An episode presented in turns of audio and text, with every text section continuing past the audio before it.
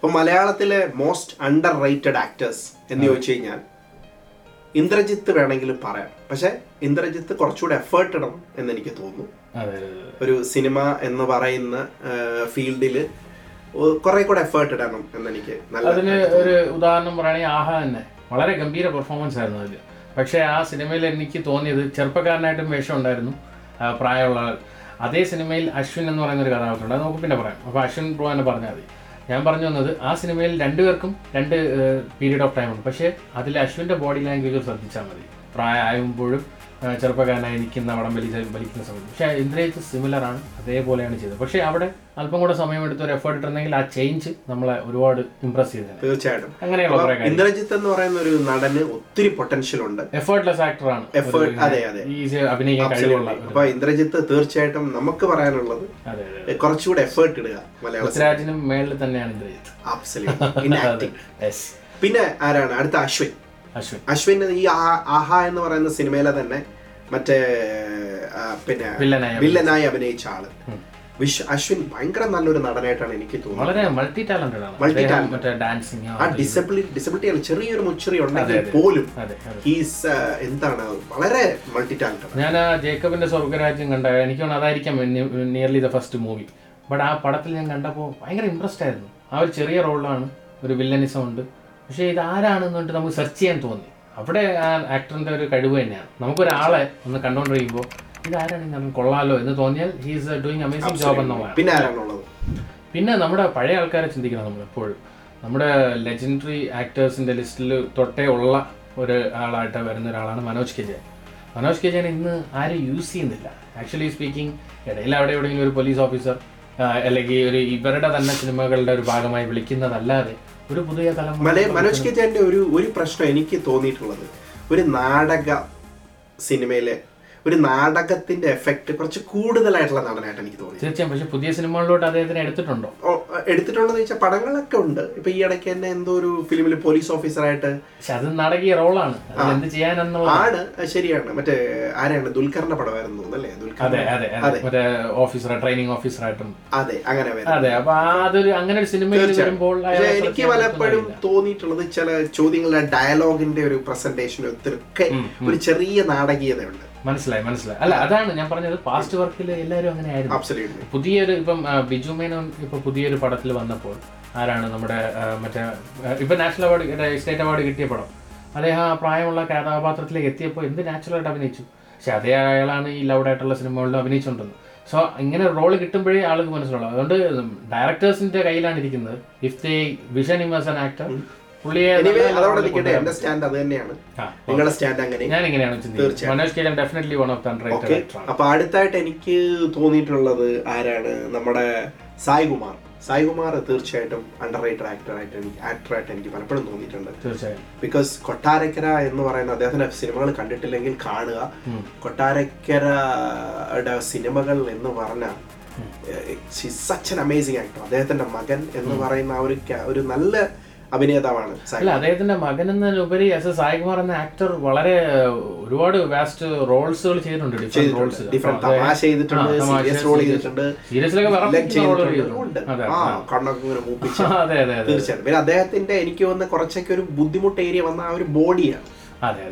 ബോഡിയിലൊന്നും ഒരു മാറ്റങ്ങളും വരാത്തതിന്റെതായ എനിക്ക് എനിക്ക് മനസ്സിലായ ഒരു കാര്യം ഇതാണ്. ഇവരുടെ രണ്ടുപേരുടെയും പേഴ്സണാലിറ്റി സിമിലർ ആണ്. മനോജ് കെ ജയൻ ആൻഡ് സായികുമാർ അവർ പഴയ ഒരു തലമുറയിൽ നിന്ന് വരുന്ന ആൾക്കാരാണ്.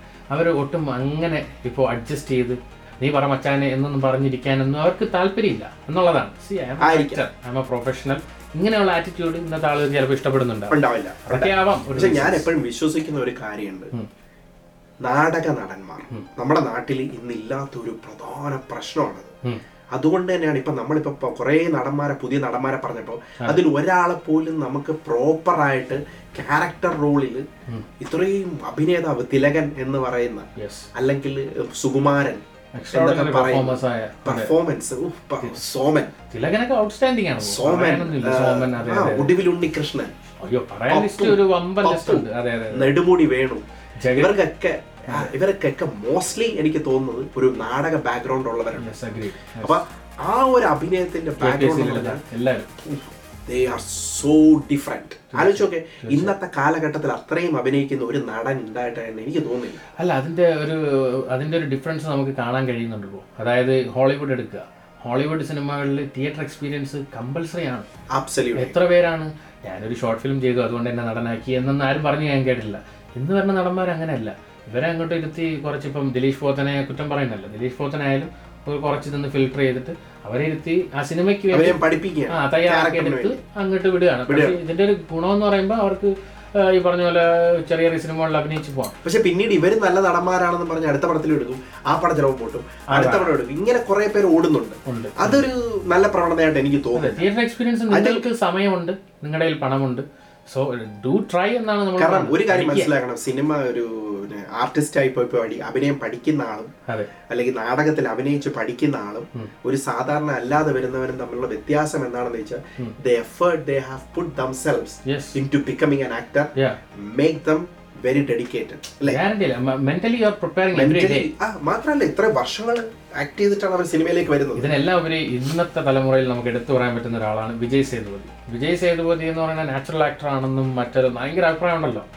ഈ വിക്രം എന്ന് പറഞ്ഞ ഇപ്പൊ ഈ പോയ സിനിമയിൽ അദ്ദേഹം കൂടെ ഒരു ട്രെയിനറെ വെച്ചാണ് അഭിനയിച്ചത്. ഒന്ന് ആലോചിച്ച് പോകണം എന്നിട്ട് ഇന്റർവ്യൂവിൽ ചോദിച്ചു അതെന്തിനാണ് ഒരു ട്രെയിനറെ വെച്ച് അഭിനയിച്ചെന്ന് വെച്ചവൻ പറഞ്ഞു സിയ ആ ഒരു നോം എനിക്ക് ബ്രേക്ക് ചെയ്യണമെന്ന് ആഗ്രഹമുണ്ട്. എന്താണ് ഒരു നടൻ എന്ന് പറയുമ്പോൾ എന്താണ് ചെയ്യേണ്ടത്? നമുക്ക് പഠിക്കണം. ഞാൻ നിങ്ങളുടെ അടുത്ത് പലപ്പോഴും ഞാൻ പറഞ്ഞില്ലേ വിജയ് സേതുപതി ഇതിനു മുമ്പ് ഇറങ്ങിയ വില്ലൻ ക്യാരക്ടേഴ്സ് ആബ്സല്യൂട്ട് ഫ്ലോപ്പ് ഞാൻ ഹേറ്റ് ചെയ്താണ് വിജയുടെ ഏതൊരു പടത്തിലായിരുന്നു മാസ്റ്ററിൽ അതിലെ വില്ലൻ ക്യാരക്ടർ ഞാൻ എന്ത് same mannerism same style Vijay Sethupathi ഇപ്പൊ ഈ വിക്രത്തിൽ വന്നപ്പോഴത്തേന് ആ വിജയ് സേതുപതിയുടെ ആ ഒരു മാനറിസം മാറി സ്റ്റൈൽ മാറി. വളരെ ഡിഫറെന്റ് ഡെഡിക്കേഷൻ അബ്സല്യൂട്ട് ഡെഡിക്കേഷൻ അതൊന്നും ഇല്ലാന്ന് എനിക്ക് പലപ്പോഴും തോന്നിയിട്ടുണ്ട്. അവിടെയാണ് ഞാൻ പറഞ്ഞത്. പുള്ളി തന്നെ പറയുന്നു നടൻ ഞാൻ എന്തെങ്കിലും പഠിക്കാൻ പോയി കഴിഞ്ഞാൽ ഞാൻ കുറഞ്ഞ നടനാവും എന്നുള്ള ചിന്ത നമ്മൾ ആദ്യം പഠിക്കുക വീണ്ടും പഠിച്ചുകൊണ്ടിരിക്കുക ഫഹദ് ഫാസിൽ എന്ന് പറയുന്ന നടൻ വെളിയിൽ പോയി പഠിച്ചാണ് ദുൽഖർ സൽമാനും ആക്ടിങ് കുറെ പഠിച്ച് അപ്പൊ ഇങ്ങനെ ഇവരൊക്കെ എഫേർട്ട് ഇടുന്നുണ്ട്. So that's that's good but at the same time നമുക്ക് ഈ പറയുന്ന പോലെ ഒരു ബാക്ക്ഗ്രൗണ്ടും ഇല്ലാതെ എഫേർട്ട് ഇട്ട് വരുന്നവർ വേണം. ഈ ബന്ധങ്ങൾ മാത്രം ബന്ധങ്ങളിൽ വന്നവരാണ് ടൊവിനോ ആയാലും അജു വർഗീസ് ആയിക്കോട്ടെ നിവിൻ പോളി ആയിക്കോട്ടെ എല്ലാവരും ബന്ധങ്ങളിൽ കയറി. അങ്ങനെ വരാതെ സിനിമയിലേക്ക് സത്യം പറയാൻ ജെന്യൂൻ ആയിട്ടുള്ള ഹാർഡ് വർക്കിംഗ് ആയിട്ടുള്ള അഭിനയം പഠിച്ചിട്ടുള്ള ആൾക്കാർ നമുക്ക് പ്രേക്ഷകൻ എന്നുള്ള രീതി നമുക്ക് കാശ് കൊടുക്കുന്ന ഒരു സന്തോഷമുണ്ട്. പെട്ടെന്ന് സിനിമയിൽ കയറണം എന്നുള്ളതല്ലായിരിക്കണം ലക്ഷ്യം. കയറുമ്പോൾ മികച്ച പെർഫോമർ ആവാനുള്ള ശ്രമമായിരിക്കണം. അതാണ് ഞാൻ എന്നും ആഗ്രഹിക്കുന്ന ഒരു കാര്യമുണ്ട്. നവാസുദ്ദീൻ സിദ്ദീഖെ പോലെയോ നസറുദ്ദീൻ ഷായെ പോലെയോ മറ്റേ നമ്മുടെ വേറെ ഒരു ഒന്ന് രണ്ട് ആക്ടേഴ്സ് ഉണ്ട് ഹിന്ദിയിൽ ഒരുപാടുണ്ട് ബ്രോ പറയാൻ. മനോജ് ബാജ് മനോജ് ബാജ്പേയി മനോജ് ബാജ്പേയിനെ പോലെയൊക്കെയുള്ള ഉള്ള ആക്ടേഴ്സ് ആക്ടറിനെ നമുക്ക് കിട്ടുവാണെന്നുണ്ടെങ്കിൽ ഓഹ് എന്ത് രസമായിരിക്കും പെർഫോമൻസിന്റെ ബഹളമായിരിക്കും. പെർഫോമൻസിന്റെ ബഹളം അറിയാം അത്തരത്തിലുള്ള ഒരു പെർഫോമൻസ് എന്തെങ്കിലും മലയാളത്തിൽ വരട്ടെ എന്ന് നമുക്ക് വിചാരിക്കാം. അപ്പൊ എനിവേ നമുക്ക് അടുത്ത ടോപ്പിക്കിലേക്ക് കടക്കാം അടുത്ത ടോപ്പിക് എന്താണ് ബ്രോ? അടുത്ത ടോപ്പിക് സ്വാഭാവികമായി ഇതെല്ലാത്തിനും ഉപരി ഒരാളുണ്ടാവണമല്ലോ. Who will be the best actor എന്നുള്ള സാധനം. അതിലേക്ക് പോകുന്നതിന് മുമ്പ് നമ്മൾ അണ്ടർ റേറ്റഡ് ആക്ടേഴ്സിന്റെ കുറച്ച് പേരെ പേരെ പറഞ്ഞിട്ടുള്ളൂ. ഇനിയും കുറെ പേര് നിങ്ങൾക്ക് അറിയാവുന്നവരും നിങ്ങൾ ഇഷ്ടപ്പെടുന്നവരൊക്കെ ഉണ്ടാവും. ലെറ്റ്സ് കമന്റ് അവരുടെ പേരൊക്കെ എഴുതിയിടുക. വിൽ ഡിസ്കസ് എക്സാക്ട്ലി ഞങ്ങൾക്ക് സന്തോഷം നിങ്ങൾക്ക് സന്തോഷം നിങ്ങൾ വിശ്വസിക്കുക അതെ. അപ്പം let's go to the next topic എന്താണ് നമ്മുടെ topic the most talented actor in Malayalam industry right now exactly അതാണ് നമ്മൾ പറയാൻ പോകുന്നത്. Let's tune